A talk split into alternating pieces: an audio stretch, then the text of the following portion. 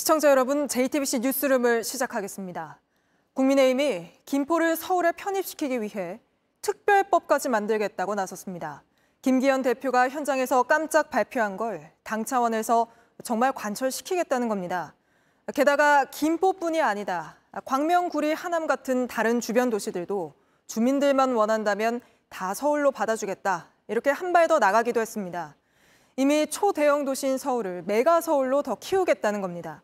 그러면서 여당은 내년 총선에서 수도권 표를 얻으려고 해보는 선거용이 결코 아니라고 강조했습니다.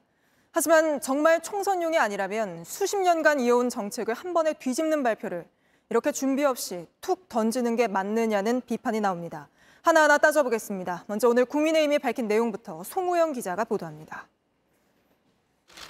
국민의힘은 김포시를 서울시에 편입하는 내용의 특별법을 추진하겠다고 밝혔습니다.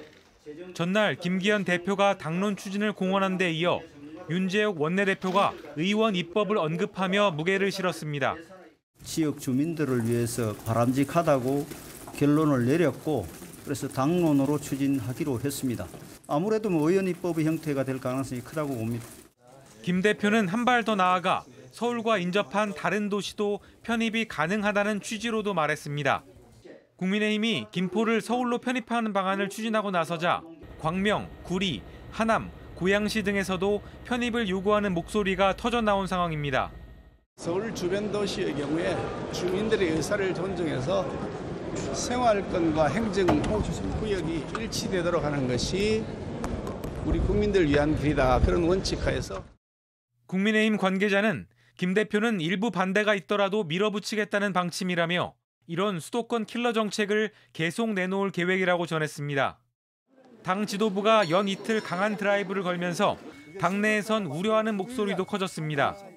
김재섭 서울 도봉갑 당협위원장은 도봉구 등 서울 외곽은 차별은 다 받는데 서울로서 받는 혜택은 받지 못해왔다며 있는 서울부터 잘 챙겨야 한다고 꼬집었습니다. 여권 내부에선 실현 가능성에 의문을 나타내는 시각도 있습니다. 실제 과반 의석인 민주당이 반대할 경우 특별법 처리는 불가능합니다. 민주당은 공식 입장을 내진 않았지만 같은 당의 김동연 경기지사가 반대 입장이 분명한 만큼 부정적인 기류가 강합니다.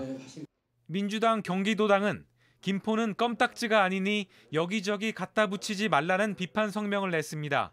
JTBC 송우영입니다. 국회 입법으로 안 되면 주민들의 의견을 모아서 상향식으로 추진하는 방법도 있습니다. 그런데 이거 역시 쉽지 않습니다. 경북 군위군이 대구로 편입될 때 이 절차를 밟았는데 3년이 걸렸습니다. 인구가 훨씬 많고 이해관계가 복잡한 서울 수도권은 더 험난할 가능성이 높습니다. 계속해서 강버들 기자가 짚어드리겠습니다. 경상북도와 대구광역시 간 관할구역 변경에 관한 법률안은 행정안전위원회의 수정안 대로 가결되었음을 선포합니다. 경북 군위군의 대구 이전. 지난 2020년 7월부터 추진돼 법 통과까지만 2년 반. 그 뒤 실무 준비에 다시 반년이 걸렸습니다. 가장 최근 지자체 구역 변경 사례입니다. 구역을 옮기려면 먼저 지방의회 의견을 듣거나 주민 투표를 해야 합니다. 김포 시민과 경기도민, 서울 시민을 다 합하면 2천만 명. 초대형 주민 투표는 비용 때문에라도 어렵습니다. 김포 시의회, 경기도의회, 서울시의회를 거치는 게 현실적인데 이것도 쉬운 일은 아닙니다. 모두 이해관계와 셈법이 다릅니다. 세 군데 의회가 의결해도 지자체가 행안부에 건의하고 행안부가 법을 만들어 다시 국회에 올려야 합니다. 국회에서 얼마든 반대가 나올 수 있습니다. 일단 김포 시민들 반응은 나쁘지 않습니다. 직장 출퇴근을 많이 하는데 에, 행정구역만 달랐지 서울 생활하는 것과 같습니다. 교통도 그렇고요. 그 김포가 많이 발전할 것 같아요. 실현 가능성과 상관없이 김포시는 다음 달부터 주민 설명회에 들어갈 계획입니다. JTBC 강버들입니다.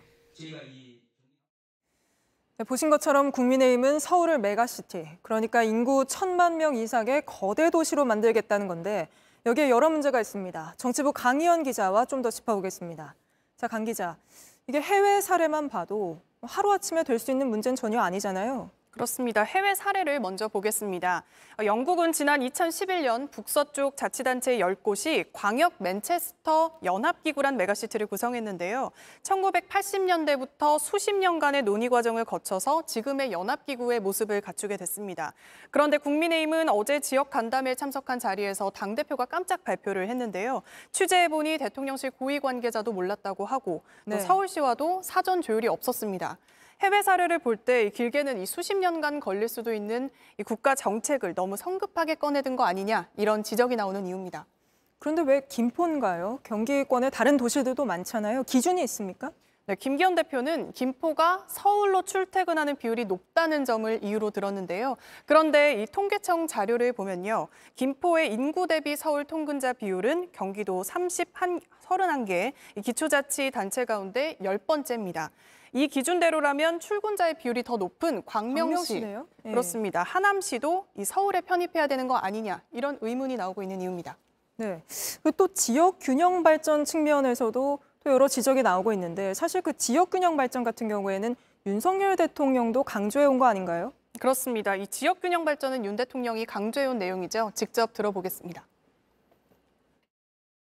지역 균형 발전이 왜 중요하냐? 아, 그것은 바로 편중된 에, 상태로는 발전의 한계가 있기 때문입니다. 네, 하지만 김포시를 비, 어, 비롯해서 서울에 근접한 도시들을 모두 서울에 편입시킨다면 오히려 수도권과 비수도권 간의 이 격차를 심화시키고 또 서울에 편입된 일부 도시의 주택 가격을 폭등시키는 등의 이런 불균형을 낳을 수 있다는 우려도 나오고 있습니다. 오히려 대통령이 공언한 이 지역 균형 발전을 역행하는 정책 아니냐 이런 지적인 겁니다. 네, 그렇기 때문에 이거 그냥 총선용으로 띄우는 거 아니냐 이런 얘기도 나오고 있지 않습니까? 그렇습니다. 이 야당이 반대할 경우에 현실화되기 어려운 만큼 어, 결국에는 이 총선용 전략 아니냐는 분석이 많습니다. 강서구청장 보궐선거 참패 이후에 수도권 위기론이 커지면서 내놓은 승부수란 건데요. 이, 하지만 당내에서조차 이 총선 전략으로는 맞지 않다 이런 비판이 나오고 있습니다. 아 그런가요? 그럼 왜 그렇죠? 뭐 셈법이 그런가요? 네, 우선 이 편입 대상 지역과는 달리 서울 시민들의 경우에는 뭐 겨- 거부감을 나타낼 수도 있고 또 네. 비수도권 지역에선 역차별 논란이 커질 수 있는 만큼 이 오히려 역풍이 불 수 있다 이런 지적이 나오고 있습니다. 네, 알겠습니다. 여기까지 짚어보겠습니다. 강희연 기자였습니다. 윤석열 대통령이 오늘 국회에서 내년도 예산안을 설명하는 시정 연설을 했는데 과거와는 달리 이번엔 비교적 차분한 분위기에서 연설이 진행됐습니다. 하지만 연설엔 앞서서 국민을 두려워하라는 손팻말이 등장했고 연설이 끝나고는 윤 대통령에게 직접 그만두라고 말하는 민주당 의원까지 있었습니다. 먼저 최수연 기자입니다. 윤석열 대통령은 세 번째 국회 시정연설에서 물가와 민생 안정에 역점을 두겠다고 했습니다. 정부의 재정 운용 기조가 건전 재정이란 점도 강조했습니다. 미래 세대에게 감당하기 어려운 빚을 넘겨주지 않기 위한 것입니다. 지출 구조 조정으로 아낀 예산은 생계급여 지급액 인상 등 약자 복지에 쓰겠다고 했습니다. 경제가 어려울 때일수록 어려움을 더 크게 겪는 서민과 취약계층, 사회적 약자를 더욱 두텁게 지원하겠습니다. 반발이 컸던 연구개발 예산 삭감에 대해선 차세대 기술과 AI, 바이오 등에 집중하는 것으로 조정했다고 해명했습니다. 지난해 방만 재정이란 표현으로 문재인 정부를 겨냥했던 것과 달리 이번엔 야당의 초당적 협력을 언급하며 예산안 처리에 대한 협조를 요청했습니다. 글로벌 경제 불안과 안보 위협은 우리에게 거국적 초당적 협력을 요구하고 있습니다. 윤 대통령은 본회의장에 입장하면서 이재명 대표부터 인사하고 민주당 의원들과 일일이 악수를 했습니다. 27분간의 연설 중 국민의힘에선 박수가 30차례 나왔습니다. 본회의장 밖에서 피켓 시위를 했던 민주당은 연설 중엔 고성과 야유를 삼갔습니다. 야당은 윤 대통령의 태도는 평가했지만 예산안 자체에 대해선 부정적이었습니다. R&D 예산이 삭감됐고 청년 일자리를 비롯한 청년 예산이 대폭 줄었다는 것 등등 해서 미래를 그 준비하지 못한 예산이다. 김용민 의원은 윤 대통령과 악수할 때 이제 그만 두셔야죠라고 권했다는 글을 올리기도 했습니다. JTBC 최수연입니다. 시정 연설에 앞선 사전 환담에서는 윤석열 대통령과 이재명 대표가 대선 이후 사실상 처음으로 만났습니다. 이 대표는 국정 기조를 대대적으로 전환해 달라고 했고 윤 대통령은 잘 새겨서 정책에 반영하겠다고 답했습니다. 일부 야당 상임위원장은 윤 대통령 앞에서 서울 양평 고속도로를 둘러싼 김건희 여사 특혜 의혹을 언급하기도 했습니다. 계속해서 배양진 기자입니다. 윤석열 대통령은 여당보다 야당 인사들에게 먼저 다가갔습니다. 이재명 대표에겐 인사도 건넸습니다.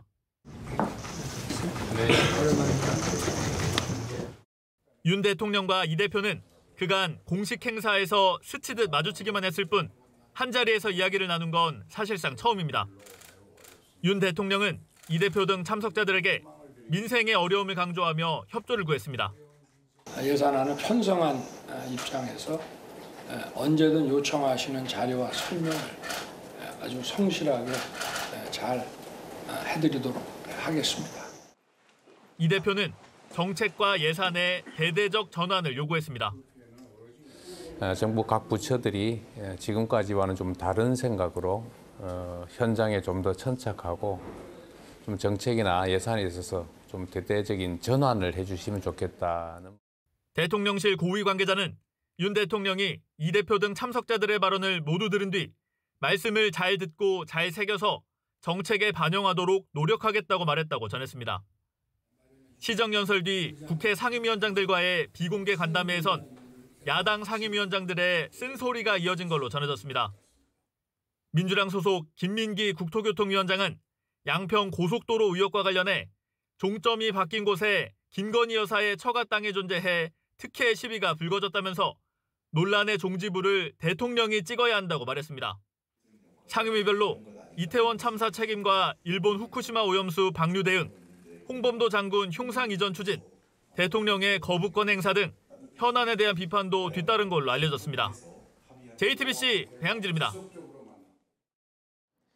전쟁 소식으로 이어갑니다. 이스라엘은 연일 가자 지구에 병력을 투입해 하마스 무장 세력을 소탕 중이라고 밝히면서 휴전은 없을 거라고 강조했습니다. 반면 국제사회에선 전쟁 이후 가자 지구에서 숨진 8천 명 가운데 상당수가 어린이와 여성이라며 전쟁을 멈춰야 한다는 요구가 잇따르고 있습니다. 백민경 기자입니다. 현지 시간 30일 가자시티의 한 거리. 길끝에서 흰색 차량이 무언가 발견한 듯 차를 돌립니다. 그 순간 포탄이 발사되고 차량은 순식간에 폭파됩니다. 이 모습을 본 운전자가 황급히 방향을 돌리고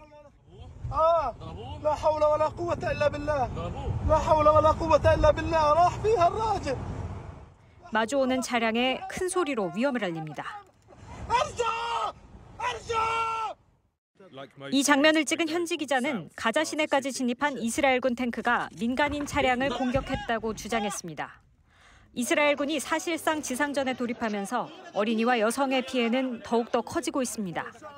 지난 7일 이후 지금까지 가자 지구에서 목숨을 잃은 사람들은 8천 명을 넘었습니다. 유엔 기구는 이중 70%가 어린이와 여성이라며 이스라엘이 국제법을 위반하며 집단 처벌에 나섰다고 비판했습니다. 앞서 국제 비정부기구 세이브 더 칠드런도 불과 3주 동안 목숨을 잃은 어린이들이 1년 내내 세계 곳곳 분쟁 지역에서 숨진 아이들보다 많다고 지적했습니다. 국제사회의 우려도 커지고 있지만 이스라엘은 아랑곳하지 않는 모습입니다. Ladies and gentlemen, the Bible says that there is a time for peace and a time for war. This is a time for war.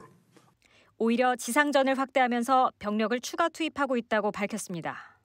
JTBC 백민경입니다. 하마스 무장 세력은 민간인 인질들을 앞세워 이스라엘을 향해 석방 협상에 나서라고 요구했습니다. 이런 가운데 하마스에 끌려갔던 독일계 여성 인질은 결국 사망한 걸로 드러났습니다. 이어서 이도성 기자입니다. 하마스가 공개한 이스라엘 인질 3명의 영상입니다. 이스라엘이 빨리 석방 협상에 나서야 한다고 촉구했습니다. מיסים למדינת ישראל נמצאים בשבי, בתנאים לא תנאים. אתה הורג אותנו. 이스라엘군이 가자 지구에서 본격적으로 지상전에 들어가자 하마스가 인질을 앞세워 시간 벌기에 나섰다는 분석입니다. 네타니야후 총리는 잔인한 심리 선전전이라며 비판했습니다. 하지만 생존 사실을 알게 된 가족들은 안도했습니다. to see that uh, there's a chance our beloved people are alive, it does it does feel good. 반면 하마스의 기습 공격 당시 의식을 잃은 채 처참하게 끌려갔던 20대 독일계 여성 샤니룩은 결국 사망한 걸로 확인됐습니다. 이츠하크 헤르초그 이스라엘 대통령은 독일 언론 인터뷰에서 머리뼈를 발견해 확인한 결과 가자지구로 끌려가 참수된 것 같다고 밝혔습니다. 앞서 가족들은 샤니룩을 되돌려달라고 호소했지만 끝내 바람이 이루어지지 않았습니다. She was on the festival. What what happened? Why why do people behave like this? I really have no no explanation for this. 이런 가운데 이스라엘은 군사작전을 통해 처음으로 잡혀간 여군 한 명을 구출했다며 사진을 공개했습니다. JTBC 이도성입니다. 전 펜싱 국가대표 남현희 씨와 결혼을 발표한 뒤 여러 사기 의혹이 불거졌던 전 청조 씨가 오늘 경찰에 체포됐습니다. 경찰은 전 씨의 집을 압수수색하고 남현희 씨와의 공모 여부도 조사하기로 했습니다. 정인아 기자가 취재했습니다. 전청조 씨는 전 펜싱 국가대표 남현희 씨와 결혼을 발표하며 유명세를 탔습니다. 하지만 곧바로 사기 의혹이 불거졌습니다. 지금 현재 IT를 해외에서 하고 있기 때문에 매일마다 새벽에 줌 미팅을 해요. 직원들과. 네, 저 엔비디아 대주주입니다, 여러분. 남 씨의 펜싱 학원에서 불거진 성범죄 묵인 의혹 사건에도 등장합니다. 이제 법적으로 어, 할수 있는 부분이 뭔지 저희 쪽 가족 중에 경찰도 있고 검사도 있고 다른 사건 피해자들의 고소가 이어졌고 결국 오늘 경기도 김포에 있는 전씨 친척집에서 체포됐습니다. 전 씨는 한 언론 인터뷰에서 죄값을 받겠다고 밝혔지만 법원은 전 씨가 경찰에 나오지 않을 수 있다며 체포영장을 발부했습니다. 중국 사업투자금 명목으로 1억 1천만 원을 받아 가로채고 대출 중개 플랫폼을 통해 대출을 받도록 유도한 혐의를 받고 있습니다. 또 애플리케이션 개발 투자 명목으로 2천만 원을 가로챈 혐의도 있습니다. 여기에 남 씨와 남 씨 가족을 스토킹하고 남 씨 조카를 골프채로 때린 혐의도 받고 있습니다. 경찰은 전 씨에 대한 조사는 물론 남 씨의 공모 여부도 살펴볼 예정입니다. JTBC 정인합니다. 2년 전 한 교사가 수업 중 장난을 친 학생의 이름을 칠판에 붙였다가 아동학대 혐의로 검찰 수사를 받고 기소 유예 처분을 받은 일이 있었습니다. 이걸 취소해달라는 교사 요구를 오늘 헌법재판소가 받아들였습니다. 정상적인 훈육과 학대는 구별해야 한다는 겁니다. 여도현 기자입니다. 지난 2021년 초등학교 담임교사 A씨는 한 학생의 이름을 칠판에 붙였습니다. 페트병으로 소리를 내며 수업을 방해했기 때문입니다. 하지만 학부모는 교사를 아동학대 혐의로 신고했고 검찰은 기소유예 처분을 내렸습니다. 아동학대 혐의는 인정되지만 재판에는 넘기지 않은 겁니다. 당시 학부모는 담임을 바꿔달라고도 요구했습니다. 학교가 이 요구를 받아들이지 않자 소송까지 냈습니다. 이 교사들이 아무런 대항력이 없어요. 무고죄도 성립이 안 된대요. 지난달 대법원은 교권은 헌법에 보장돼 있다며 학부모가 부당한 간섭을 했다고 판단했습니다. 곧바로 A씨는 검찰의 기소유예 처분도 취소해달라고 헌법 소원을 냈습니다. 검사가 출석을 요구하면 그때 가서 얘기를 하려고 했는데 기소유예로 나오니까 너무 황당하고 억울했었는데 이런 상황이면 진짜 학생들 생활지도랄지 이런 것을 굉장히 조심스럽게 해야 되고 헌법재판소는 칠판에 이름을 붙인 행위를 교육적 훈육으로 보고 기소유예 처분을 취소했습니다. 그러면서 정서적인 학대와 정상적인 훈육은 구별되는 것이라고 설명했습니다. JTBC 여도현입니다. 충남 천안에서 여학생 둘을 다른 여학생 수십 명이 애워싼 채 때리고 이걸 영상으로 찍으며 조롱하는 일이 있었습니다. 가해 학생 대부분은 형사 처벌을 받지 않는 촉법 소년으로 확인됐습니다. 정영재 기자입니다. 흰 옷을 입은 여학생을 20여 명이 둘러쌉니다. 뺨을 때리고 머리카락을 끌어당겨 넘어뜨립니다.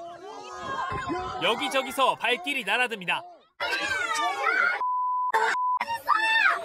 그런데 주변에서 환호하고 더 폭력적인 장면을 요구합니다. 말리기는커녕 동영상을 찍습니다. 충남 천안 한 공사장에서 초중학생 11명이 초등학교 5학년과 중학교 1학년 여학생을 때렸습니다. 피해자들이 자신들 뒷담화를 했다는 게 이유였습니다. 가해자들은 한 명을 빼면 모두 만 14세가 넘지 않은 촉법 소년이었습니다. 3시간가량 끌고 다니며 폭행이 이어졌습니다. 폭행 전 장소를 SNS에 미리 공지했고 구경하러 10여 명이 또 모였습니다. 아이가 심리적으로 지금 불안한 불안정한 상태고 잠도 잘 못 자고 밥도 잘 못 먹고 그리고 자다가 경기도 한 번씩 하고 그런 상태입니다. 큰 소리와 비명이 나자 경찰 신고도 다섯 차례 있었습니다. 하지만 경찰은 네 차례 돌아갔습니다. 애들한테 맞은 게 아니고 넘어져서 다쳤고 넘어지는데 그 친구한테 밟혔다. 다섯 번째 출동만 해야 폭행 피해를 파악했습니다. 경찰은 가해자 11명 가운데 8명만 신원을 파악했고 곧 소환합니다. 주변에서 폭행을 부추긴 아이들도 조사할 계획이지만 뾰족히 처벌할 방법은 없습니다. JTBC 정영재입니다. 정부는 양육비를 안 주고 버티는 이른바 나쁜 부모들에 대해 2년 전부터 이름을 공개하고 운전면허를 정지시키는 식으로 제재하고 있습니다. 아, 그러나 이렇게 제재를 받아도 양육비 제대로 주는 경우는 거의 없고 대부분 무시한 채 계속 버틴다고 합니다. 먼저 박소현 기자입니다. 김은진 씨는 이혼 뒤 11년 동안 두 아이를 홀로 키우고 있습니다. 정부가 밀린 양육비 9,600만 원을 지급하라고 전 남편의 이름을 공개했지만 소용 없었습니다. 여가부 신상 공개가 됐다라고 근데도 개의치 않더라고요. 우습게 하는 것 같아요. 안모 씨도 두 아이의 양육비 5천만 원 가량을 아직 받지 못했습니다. 정부가 운전면허를 정지시켰지만 아이 아빠는 아랑곳하지 않았습니다. 운전면허 정지도 실효성이 없었어요. 몰래 타고 다니고 사고만 안 나면 솔직히 걸릴 일이 거의 없거든요. 양육비를 외면하는 이른바 나쁜 부모에게 정부는 2년째 여러 제재를 가하고 있습니다. 그러나 이들 가운데 양육비를 모두 지급한 경우는 21명에 불과했습니다. 처벌이 강력하지 못해 실효성이 거의 없기 때문입니다. 운전면허 정지와 출국 금지 기간이 제한적이고 신상 공개도 이름과 주소지 일부만 공개합니다. 밀린 양육비를 지급하느니 버티기에 나서는 겁니다. 형사처벌도 쉽지 않습니다. 법원의 감치 명령을 받아야만 형사소송을 진행할 수 있기 때문입니다. 양육자들이 애도 키워야 되고 돈도 벌어야 되고 근데 4년 내지 5년 어떻게 소송이 매달립니까? 전문가들은 양육비를 지급하지 않으면 아이가 경제적으로 빈곤해지고 이는 아동 학대라는 인식이 퍼져야 한다고 강조합니다. JTBC 박소연입니다. 보신 것처럼 나쁜 부모들이 양육비 나몰라라 하며 버틸 수 있는 건 제재 조치가 실효성이 떨어지기 때문입니다. 양육비 소송은 과정이 길고 복잡합니다. 어떻게 보완해야 하는지 계속해서 박소연 기자가 설명드립니다. 국회에는 국가가 먼저 양육비를 지급하고 나쁜 부모에게 구상권을 청구하는 대지급제 법안이 발의돼 있습니다. 독일이나 스웨덴, 핀란드처럼 국가가 우선 못 받은 양육비를 지급하고 나쁜 부모에게 추징하는 겁니다. 그러나 현재 국회에선 법안 논의에 진전이 거의 없습니다. 결국 나쁜 부모에게 직접 양육비를 받아내야 하는데요. 앞서 보셨듯 제재가 너무 물렁합니다. 그래서 피해자들과 전문가들은 실형 선고로 강력히 처벌해야 한다고 주장합니다. 지난해 10년 넘게 양육비를 안줘 처음으로 형사고소를 당한 나쁜 아빠가 있었는데요. 검찰 기소를 앞두고 1억 원을 곧바로 지급했습니다. 이렇게 되려면 절차가 지금보다 간소화돼야 한다고 지적합니다. 현재는 형사소송을 하려면 법원의 감치 명령이 필요합니다. 그런데 소장을 받지 않고 피하면 재판 자체가 열릴 수 없고요. 감치 명령이 내려지더라도 실제 유치장에 구인된 경우는 찾아보기 힘듭니다. 들어보시죠. 이제 감치 떨어지고 나서도 관할 파출소에서도 그 경찰분들께서 나갔었는데 잡을 수 없었다라고 감치 두 번이나 그냥 소멸되고 말았고요. 여가부가 올해 초 법원의 감치 명령 없이도 형사처벌할 수 있도록 법 개정을 검토한다고 했는데 지금까지 아무 소식이 없습니다. JTBC 박소연입니다. 네, 국민의힘 혁신위가 띄운 영남 중진 험지 출마, 대사면 등으로 국민의힘 내부가 시끄럽습니다. 공개 반발까지 나오면서 혁신위가 과연 당을 쇄신할 수 있겠느냐는 말도 나오는데 인유한 국민의힘 혁신위원장에게 물어보겠습니다. 네, 위원장님 어서 오십시오. 안녕하세요. 네. 먼저 가장 뜨거운 감자가 된 영남 중진 험지 네. 출마 이 문제부터 좀 여쭤봐야 네, 될것 이게 같은데요. 네. 뭐 화산같이 좀 많이 터졌는데요. 네. 뭐 거기에 뭐 이름을 거명한 것도 아니고 다- 경남 경북이 우리 국회의원들이 많으니까 거기에서 좀 소위 이 굉장히 인기 있는 사람들이 서울로 와서 좀 어려운 데서 도와달라 네. 그런 내용입니다. 네. 근데 어제 김기현 대표가 혁신이가 만약에 공식으로 제안을 한다면 거기에 대해서 뭐 어떤 말을 하겠다, 답을 하겠다 이렇게 했는데 혁신이가 공식 제안할 계획이 있으신가요? 그것은 제가 결정할 문제는 아니고 혁신 회의에서 우리 위원들이 잘 토론해야죠. 토론해서 올리면 여러 번 제가 나가서 얘기했지만 그 저는 도구입니다.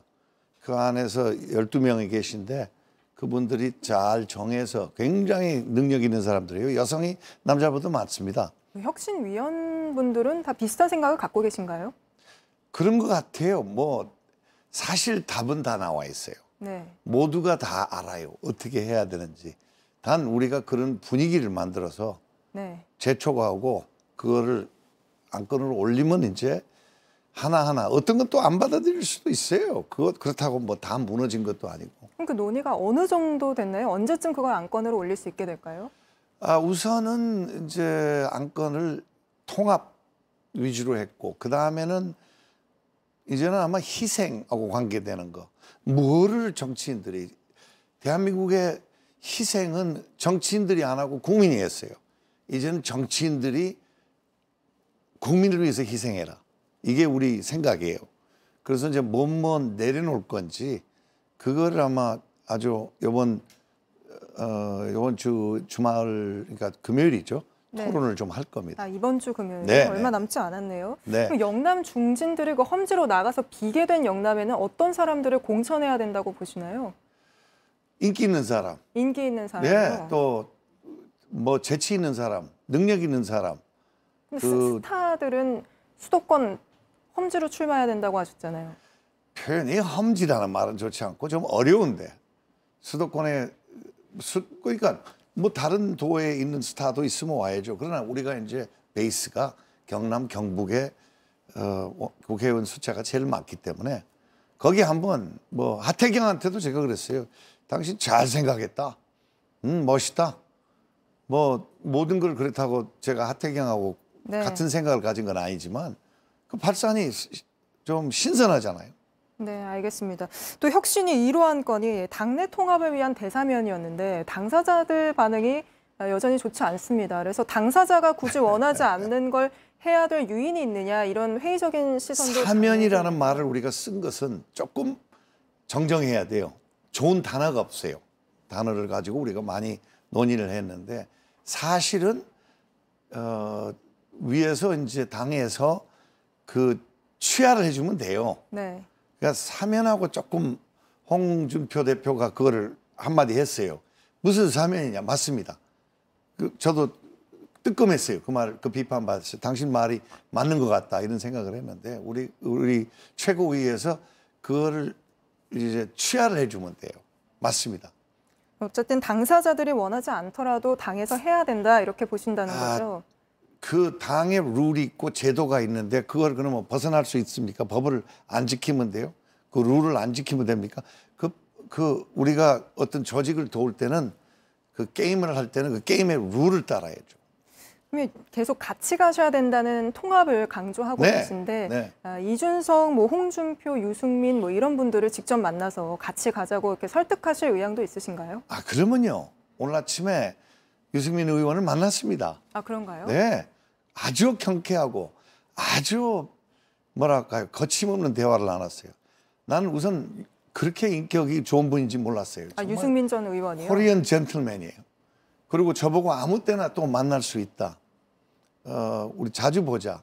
저는 저 배경을 이 정치의 초짜라는 거, 잘 나는 의사를 32년을 했다. 잘 모르겠다. 뭐 이런 얘기를 했고 본인은 또 자기가 왜 여기까지 걸어왔는지 아주 네. 상세하게, 그 솔직하게. 근데 유승민 의원께서는 지금 나라가 많이 걱정된다. 아, 애국자더라고요. 나라가 걱정되고 조금 지켜봐야 되겠다. 많이 걱정이 된다. 어떤 부분을 지켜봐야겠다고 하셨어요? 뭐 저한테 주는 숙제죠. 우리 혁신에 성공하는가 그런 말인 거 그렇게 표현을 안 했지만 우- 전 진짜 변하는가 당이 변하는가 뭐 문제들은 설명하면서 다 알지 않느냐 상식적인 문제들인데 이 문제들이 잘 좀 방향이 달라지게 잘 전환했으면 좋겠다. 희망적인 얘기예요. 음, 그럼 유승민 전 의원이 뭐 혁신이나 아니면 뭐 당과 함께 할 수 있는 뭐 그런 역할을 하게 될 수도 있을까요? 조심스럽게 말씀드리고 제가 유승민 의원을 위해서 결정을 못 내리지만 저는 굉장히 오늘 긍정적인 신호를 받았어요. 그분은 합리적인 사람이에요. 그리고 많이 마음 상처를 네. 어, 많은 산전수를 겪었지만 그래도 비교적 상처를 안 받았어요. 이주석 의원님은 이, 이 사람 저 사람 통해서 연락을 해봤는데 많이 마음이 마, 마음을 많이 다쳤어요. 그래서 저는 끊임없이 노력을 할 겁니다. 네. 유승민 전 의원과 만나서 이런 이야기를 나눴다 이런 것도 뭐 당 쪽에 얘기를 하셨나요? 당쪽 어, 반응이 어땠는지 했습니다. 궁금한데요. 만난다는 거. 네. 근데요, 뭘 한다 그러면요, 언론에 나와버려요. 어떻게 이렇게 우리 회의한 것도 많이 들다 보는지 두려워요, 얘기하기가. 그리고, 그리고 뭐, 오보도 많고요. 추측 보도는, 아이고, 말을 할 수가 없어요. 저도 이제 언론에 대해서 그렇게 그, 아무래도 예민- 그 중진 의원들 이름 이런 것 때문에 지금 이런 예, 하시는 예, 것뭐 같은데. 그뿐만 아니라 예. 뭐 우리가 회의를 해서 무슨 논의한 것도 어떤 때는 팍 나오고요. 그래서 이제 어떤 누구를 만나는 것은 조금 감추면서 왜 저를 위한 게 아니라 그 사람을 위한 거예요. 프라이버시 존중하고 좀 우선 비공개. 유승민 의원도 지금 한 시간 반, 두 시간 비공개로 만났습니다. 아, 알겠습니다. 마지막으로 네. 혁신의 핵심은 뭐 당정 관계가 수평적으로 바뀌는 거다 이런 시각에 대해서는 어떻게 생각하시나요? 혁신은 국민의 목소리를 듣고 그걸 올바로 이해하고 잘 그거를 그대로 해서 당에도 전달하고 기회가 되면 대통령에게도 전달하고 네. 이렇게 국민들이 요구하는 게 이겁니다. 혁신은 국민의 목소리를 듣고 그거를 실행하는 게 혁신입니다. 대통령에게 또 전달하겠다 이렇게 얘기하셔서 여쭤보는데 쓴소리를 내가 하겠다 이런 말씀을 하셨잖아요. 뭐 대통령에게 만약에 지금 쓴소리를 한다면 어떤 쓴소리가 가장 필요하다고 보시나요? 대통령 위로 제가 올라가는 건 아닙니다. 절대로. 그러나 잘 우리가 회의를 하고 우리가 여론을 보고 또 일반 사람들 이제 경제 문제가 또 큽니다. 앞으로 경제 문제도 다룰 겁니다. 그런 사람 그런 표현들을 잘 우리가 느껴서 이걸 이렇습니다. 민심이 이렇습니다. 민초의 생각이 이렇습니다. 대통령님.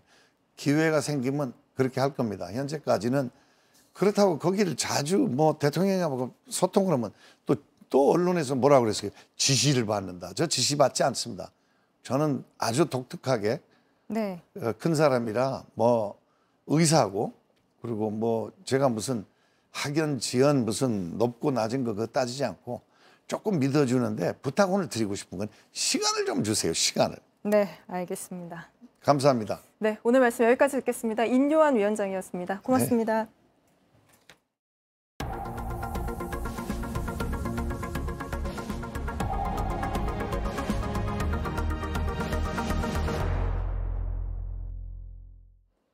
아파트 재건축 과정에서 시공사가 공사비 더 달라고 요구하며 주민들과 분쟁이 벌어지는 경우가 있습니다.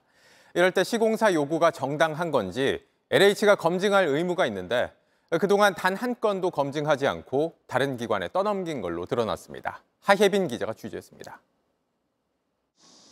2017년 서울 강동구 둔촌 주공아파트 입주민 김모 씨는 재건축을 앞두고 이사했습니다.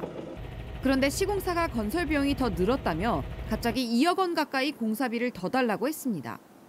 주민들 반발로 공사는 중단됐고 재건축이 시작된 지 6년째가 되도록 합의에 이르지 못하고 있습니다. 이사 가고 융자 받아 가지고 했으니까 주민들은 그냥 가만히 있어도 그냥 돈, 돈을 막 뺏기는 죽을 노릇에 들어가 있는 거예요. 이거는 말도 안 되는 짓들 지금 해놓고 있는 겁니다. 이런 분쟁으로 시공사들이 요구한 증액분은 올해만 해도 17건에 걸쳐 2조 3천억 원이 넘습니다. 현행법상 한국부동산원과 LH는 이 경우 시공사 측이 요구한 비용이 적절한지 검증해야 합니다.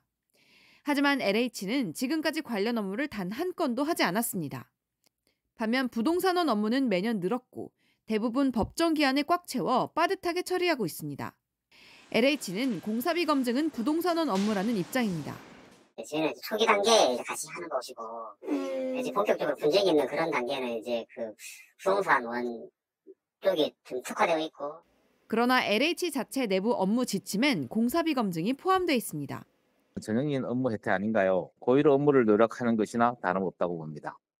LH는 뒤늦게 지적에 공감한다며 국토부와 상의해 나가겠다고 전해왔습니다. JTBC 하예빈입니다. 다음은 저희가 단독 취재한 소식입니다. 1999년 유치원생 등 23명이 숨진 시랜드 청소년 수련원 화재부터 2020년 38명이 사망한 이천 물류센터 화재까지 이들 참사는 공통점이 있습니다. 건물에 사용된 샌드위치 패널이 피해를 키웠다는 겁니다. 샌드위치 패널은 말 그대로 샌드위치처럼 얇은 철판 사이에 스티로폼 같은 단열재 끼워 넣은 건축 자재입니다. 저렴하긴 한데 단열재 때문에 화재에 취약합니다. 한번 불 붙으면 빠르게 번지고 연기와 유독가스를 내뿜어 대형 화재로 이어지는 경우가 많죠. 이 때문에 정부는 샌드위치 패널 불에 잘 안 타도록 해야 품질 인정을 내주도록 기준을 높였습니다. JTBC 취재진이 정부 품질 인정받은 샌드위치 패널 안전한 건지 따져보기 위해 현장에서 쓰는 패널 다섯 개를 무작위로 뽑아 화재 실험을 했는데 이중세 개가 불에 쉽게 녹아내렸습니다. 송승환 기자가 취재했습니다. 샌드위치 패널 속 단열재입니다.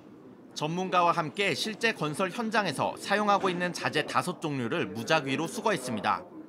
국토부가 품질을 인증한 제품들인데 화재에 얼마나 견디는지 시험해 보겠습니다. 시험 기준에 따라 열을 가한 뒤 얼마나 녹아내렸는지 측정했습니다. 다섯 개 가운데 세 개가 불합격입니다. 기준보다 열을 더 내뿜거나 많이 녹아내렸습니다. 이천 물류센터 화재 참사 뒤 개정된 건축법에 따라 건설 현장에서 쓰면 안 되는 자재입니다. 하지만 정식으로 국토부의 품질 인정을 받아 버젓이 쓰이고 있습니다. 이유가 있었습니다. 인증을 받기 위해 국토부에 내는 건 제대로 만든 걸 내고 시장에는 저품질의 제품을 유통시킨 겁니다. 1년에 한 400건씩 불량 자재를 점검해가지고 네. 그럼에도 불구하고 불량 자재의 적발률이 높은 상황입니다. 여기에 업체들이 만든 협회가 인증을 하면 국토부가 그냥 받아주는 방식으로 규정이 더 느슨해진 탓도 있습니다. 국토부는 시험기관이 부족하단 해명을 내놨습니다. 전국에 있는 업체들이 다 이제 시험을 하려고 밀려 들어오겠죠. 그런 상황이기 때문에 협회에서 대표적으로 받으면 시험을 안 받고도 쓸 수 있게 저희가 일시적으로 풀어준 거고 일일이 시험을 보면 퇴출되는 업체가 쏟아질 거라고도 했습니다. 아, 이런 게 만약에 없었다면 부족한 업체들이 한꺼번에 막 퇴출이 됐을 겁니다. 근데 그러면 이제 그 업계 생, 생존 문제도 있고 사고가 난 뒤 요란스럽게 규정을 강화했다가 슬그머니 기준을 낮추면서 대형 화재 위험은 더 커졌습니다. JTBC 송승환입니다.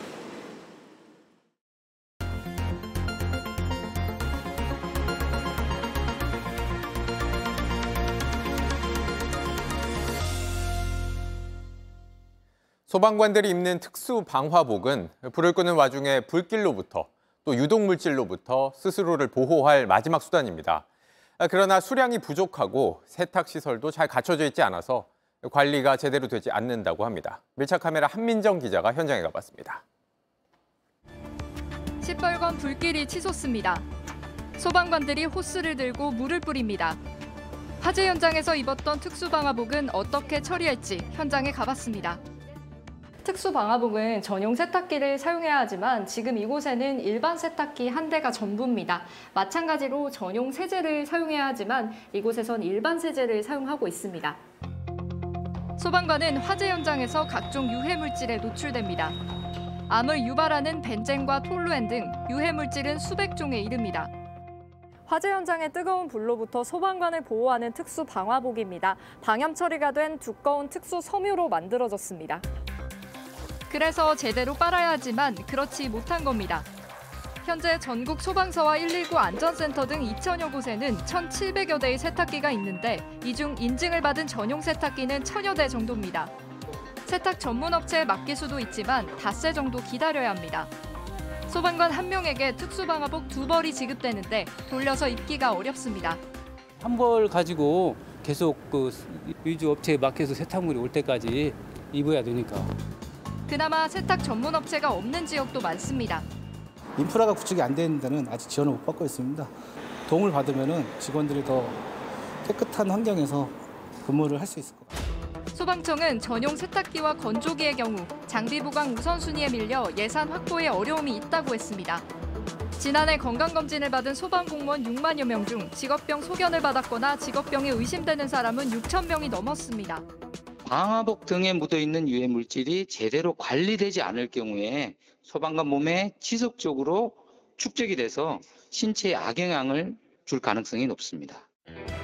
방화복은 단순한 작업복이 아닌 소방관의 생명을 보호하는 소중한 물품입니다. 화마에 맞서는 소방관의 안전이 보장되지 않는다면 시민의 안전 역시 보장받을 수 없습니다. 밀착 카메라 한민정입니다.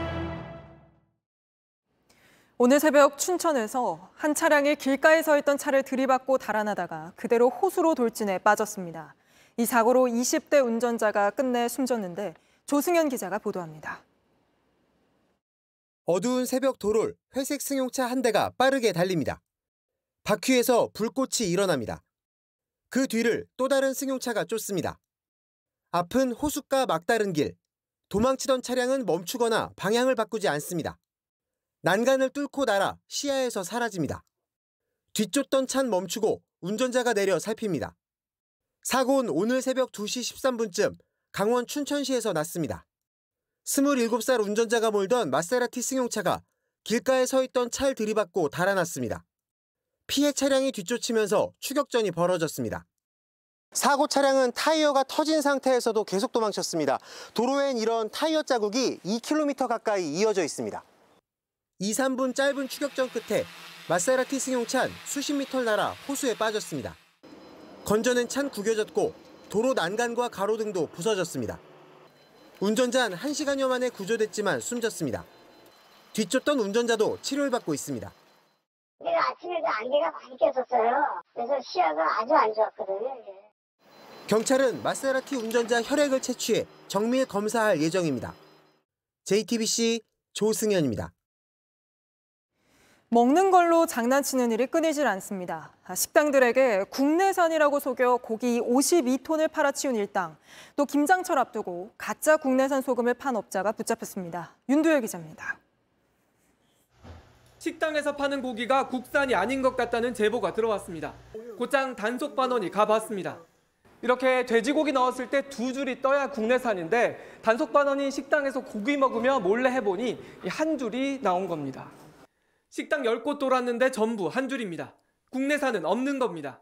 손님인 저처럼 가정을 해서 이제 가서 직접 고기를 주문을 하고 그 자리에서 이제 키트 검정을 하거나 아니면 일부 시료를 빼와서 이 식당들 모두 한 업체에서 고기를 받아 썼습니다. 업체로 가보니 썰어놓은 고기가 쌓여 있습니다. 국내산이라고 적었습니다. 창고에 있던 덩어리 고기는 외국산인데 물어보니 발뺌부터 합니다. 이게 왜 국산이라고 돼 있어요? 잘못 소개가 된것 같아요. 기계가 전국 식당 190여 곳에 가짜 국내산 소고기와 돼지고기를 팔아온 업체가 적발됐습니다.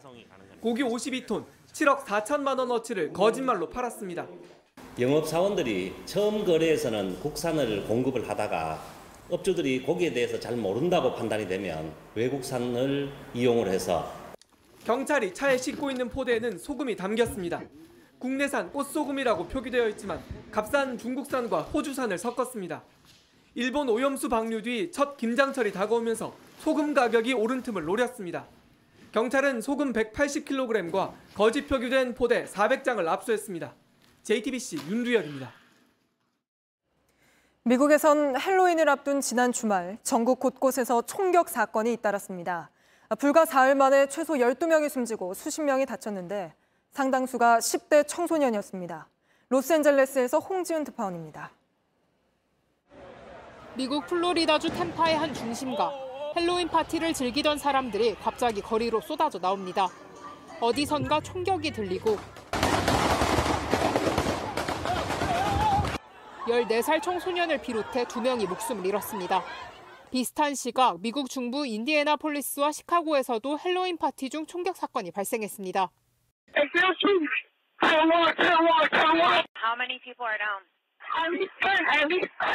전날 밤 루이지애나주에선 파티 중 6명이 총에 맞았습니다. 대부분 헬로윈 축제를 즐기던 10대들입니다. They had chaperones there, uh, uh, from what I understand. Uh, but you know, that many kids at, at a house party. It's almost impossible to chaperone that. 헬로윈을 앞둔 지난 주말 미국 곳곳에서 일어난 총격 사건으로 지금까지 파악된 것만 최소 12명이 숨졌습니다. 지난주 메인주 총기 난사 사건 이후 불과 며칠 만에 미국 전역에서 총격 사건이 잇따르면서 총기 규제 목소리가 다시금 커지고 있습니다. 로스앤젤레스에서 JTBC 홍지은입니다. 올해 음료 수출이 사상 최대를 기록했습니다. K-팝과 드라마 인기 덕에 한국 음료를 찾는 외국인도 늘었다는 분석입니다. 정희윤 기자입니다. 한 해외 유튜버가 과일 맛 우유를 마십니다. Oh my gosh, you guys, that was absolutely amazing. This is so delicious. 국산 탄산음료를 종류별로 맛보기도 합니다. That one tastes like apple cider. Mm, I love these. 대만 현지 마트에선 익숙한 우리말로 된 한국 식음료 코너에서 현지인들이 장을 봅니다. 베트남에서도 계산대 바로 앞에 한국어로 된 매대가 마련돼 있습니다. 해외 젊은 층을 중심으로 한국 음료가 인기를 끌면서 이젠 흔한 풍경이 됐습니다. 아예 현지 자체 광고를 만드는가 하면 SNS에선 우리 전통 화채를 만드는 영상도 화제가 됐습니다. 이른바 K음료 열풍에 힘입어 올 들어 9월까지 해외로 팔려나간 음료 규모는 5억 2,900만 달러, 우리 돈 7,100억 원을 넘었습니다. 1년 전보다 6.3% 늘었는데 같은 기간 기준으로 역대 최대치입니다. 나라별로 입맛도 조금씩 달랐는데 중국과 미국, 베트남에선 알로에와 식혜가, 캄보디아에선 탄산음료나 에너지 드링크를 선호했습니다. 한국을 찾은 외국인들에게도 필수 쇼핑 품목이 됐습니다. 台湾的朋友推荐，他们说来韩国一定要买这个，口味很特别。In my country, not. It's healthy and great quality. 관세청은 K-팝과 드라마 등 한류 영향뿐 아니라 한국 음료가 건강하다는 인식도 반영됐다고 분석했습니다. JTBC 정희윤입니다. 미국 인기 시트콤 프렌즈에서 챈들러 역할로 사랑받았던 매슈 페리가 세상을 떠났습니다. 함께 연기했던 배우들을 비롯해 세계 곳곳에서 애도가 이어지고 있습니다. 디이슈로 보시죠.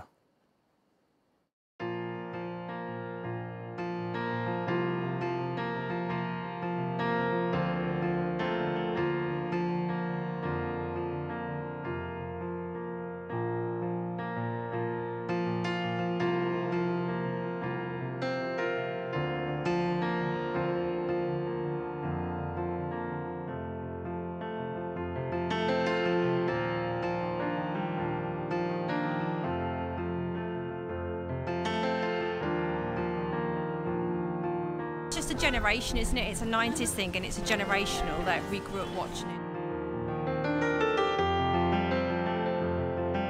Friends really had a big hand in teaching me English, and the show really taught me the things about life and true friendship.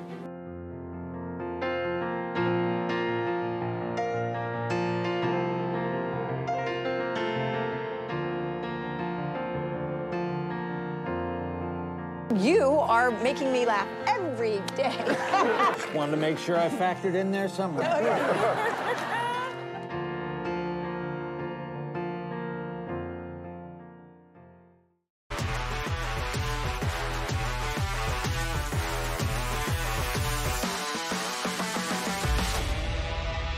스포츠 뉴스입니다.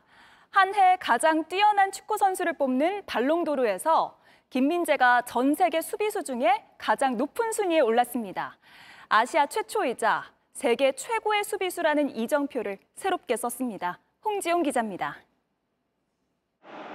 왼발을 뻗어서 골문 앞 헤더를 절묘하게 막아냅니다.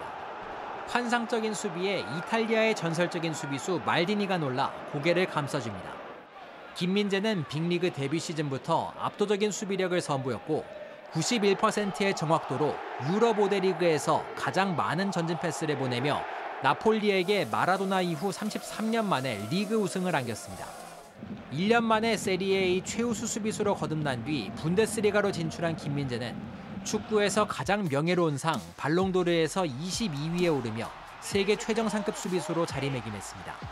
지난해 손흥민의 11위에 이어 아시아 역대 2위 기록입니다. 21세기에 수비수가 이 상을 받은 것은 단 한 번뿐일 정도로 수비수가 주목받기 어려운데도 후보로 포함된 중앙 수비수 가운데 가장 높이 올라갔습니다. 발롱도르 대망의 1위는 사전오기 끝에 월드컵 우승을 차지한 리오넬 메시의 몫이었습니다.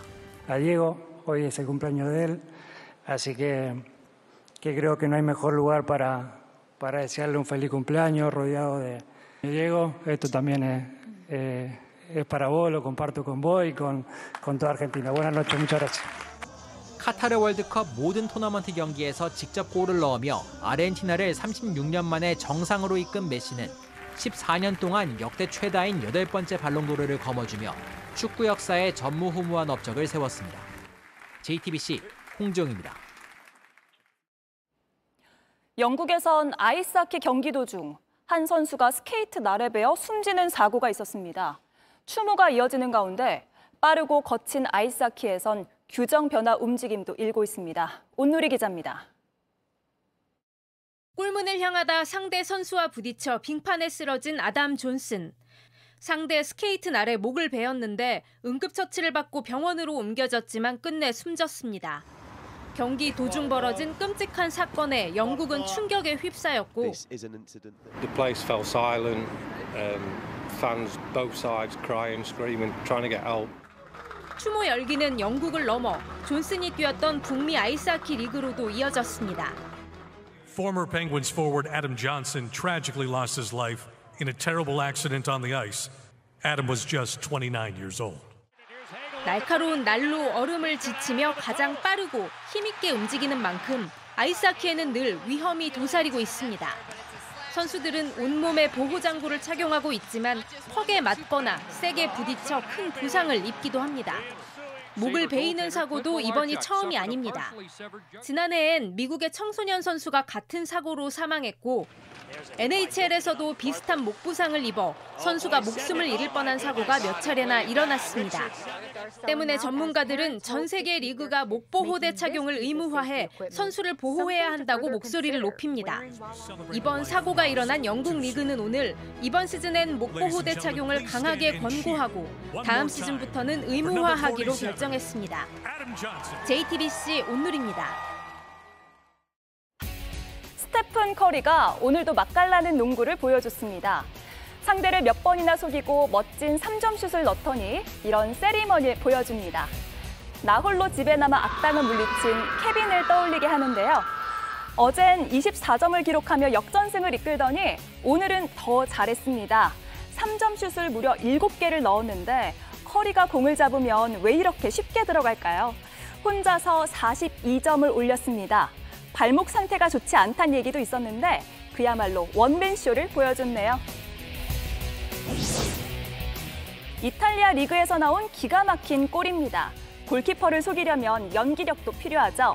공을 잡은 아탈란타의 스카마카 선수 그대로 전진하는 척 하더니 뒤꿈치로 슛! 들어갔습니다. 상대 골키퍼는 바로 옆을 지나는 공을 할일 없이 쳐다볼 수밖에 없었네요. Producing a wonderful piece of creativity to give Atalanta an early lead here at the Castellani. 한쪽에선 인정사정 볼 것 없이 내리치고 다른 한쪽에선 어떻게든 받아냅니다. 랠리 끝에 웃은 건 누굴까요?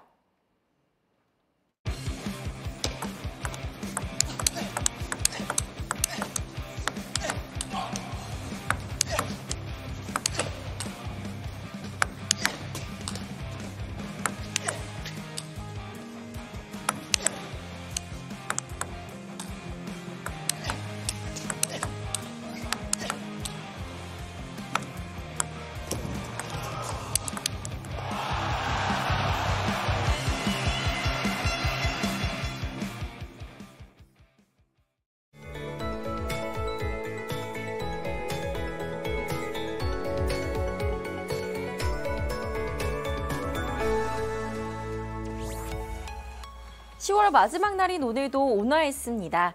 예년 기온을 (6도가량) 크게 웃돌았는데요. 내일은 아침과 낮 모두 오늘보다 기온이 더 오르겠고요. 해가 지면 일교차는 크겠습니다. 다만 중부지방은 내일 비 소식이 있습니다. 경기 북부와 영서 중북부에 5에서 30mm, 서울과 경기 남부, 충북 북부에는 5mm 안팎의 약한 비가 예상됩니다.